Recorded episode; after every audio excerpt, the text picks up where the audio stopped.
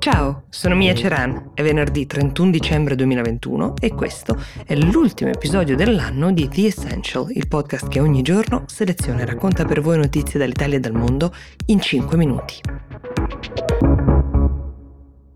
Qualche giorno fa vi ho raccontato di come la Cina avesse accusato Elon Musk di avere mancato di poco una collisione con la stazione spaziale cinese per ben due volte nell'ultimo anno. SpaceX, che è la società spaziale privata di Musk, ha lanciato quasi 2000 satelliti per la sua rete di comunicazione a banda larga Starlink. Ricordiamo c'è anche um, Joseph Aschenbacher, che è il capo dell'Agenzia Spaziale Europea, che sul Financial Times aveva criticato Musk perché starebbe dettando le regole per una nuova economia spaziale a tutti gli altri player in maniera un po' prepotente, questo era il sottotesto. Non si è fatto pregare per rispondere alle critiche, uh, l'ho fatto anche lui con un'intervista al Financial Times, Elon Musk, il cui sunto potrebbe essere c'è un sacco di spazio nello spazio. Proviamo a capire meglio. Sostiene Musk che la massa critica di veicoli che potrebbero orbitare nello spazio è di decine di miliardi e che che quasi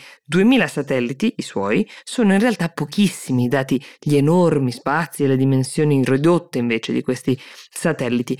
Non stiamo bloccando nessuno e non puntiamo a farlo, ha aggiunto il patron di Tesla. Musk ha paragonato sostanzialmente il numero di satelliti in orbita terrestre bassa a quello che a suo giudizio è il numero di auto e di camion sulla Terra, cioè 2 miliardi. Dire che qua sulla Terra ci sono un paio di migliaia di automobili sembra sembrerebbe complessivamente un numero molto basso. Immaginate quanto sia basso questo numero nello spazio.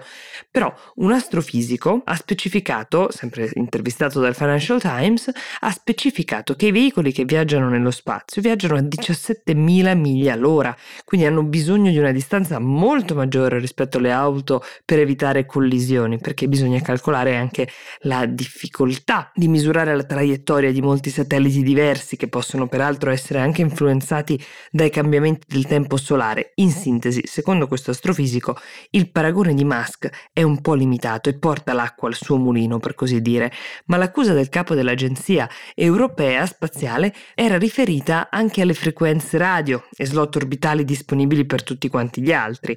Musk sembra dire che ha intenzione di tirare dritto di fatto di continuare a lanciare satelliti in orbita, pianifica di lanciarne altre decine di migliaia. Insomma, sta accadendo più o meno quel che deve essere accaduto quando certe compagnie aeree hanno iniziato a far volare più aerei su rotte prestabilite, secondo il principio che di fatto nessuno possiede i cieli e tutti sono liberi di usarli. C'è un video che sta girando molto in rete in queste ore, forse lo avete visto, viene dalla città cinese di Qinxi. Nel filmato si vedono quattro uomini bardati in queste tute mh, antiradiazioni bianche, scortati da dei poliziotti. Loro hanno il volto completamente coperto, ovviamente, sono legati tra di loro e anche i poliziotti che li scortano e hanno una stampa, una sorta di cartello legato al collo con il proprio volto e il proprio nome. Questi uomini, scortati appunto dalla polizia, sono accusati di aver violato norme anti-Covid, in particolare di aver aiutato aiutato alcune persone ad attraversare clandestinamente il confine col Vietnam in un momento in cui, come sapete, la Cina sta gestendo con molta durezza alcuni focolai che sono venuti fuori nelle ultime settimane.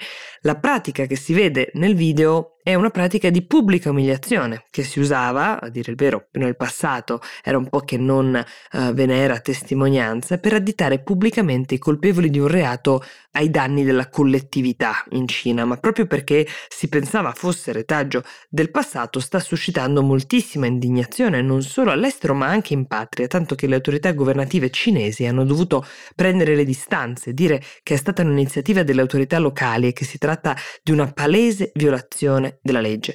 In realtà nel video si intuisce che una parte della folla prende parte a questa sorta di gogna pubblica, fischiando, uh, additando le persone, gridando, come spesso accade in questi casi. The Essential per oggi si ferma qui, io vi do appuntamento a domani e vi auguro una buona giornata e un buon inizio di anno nuovo.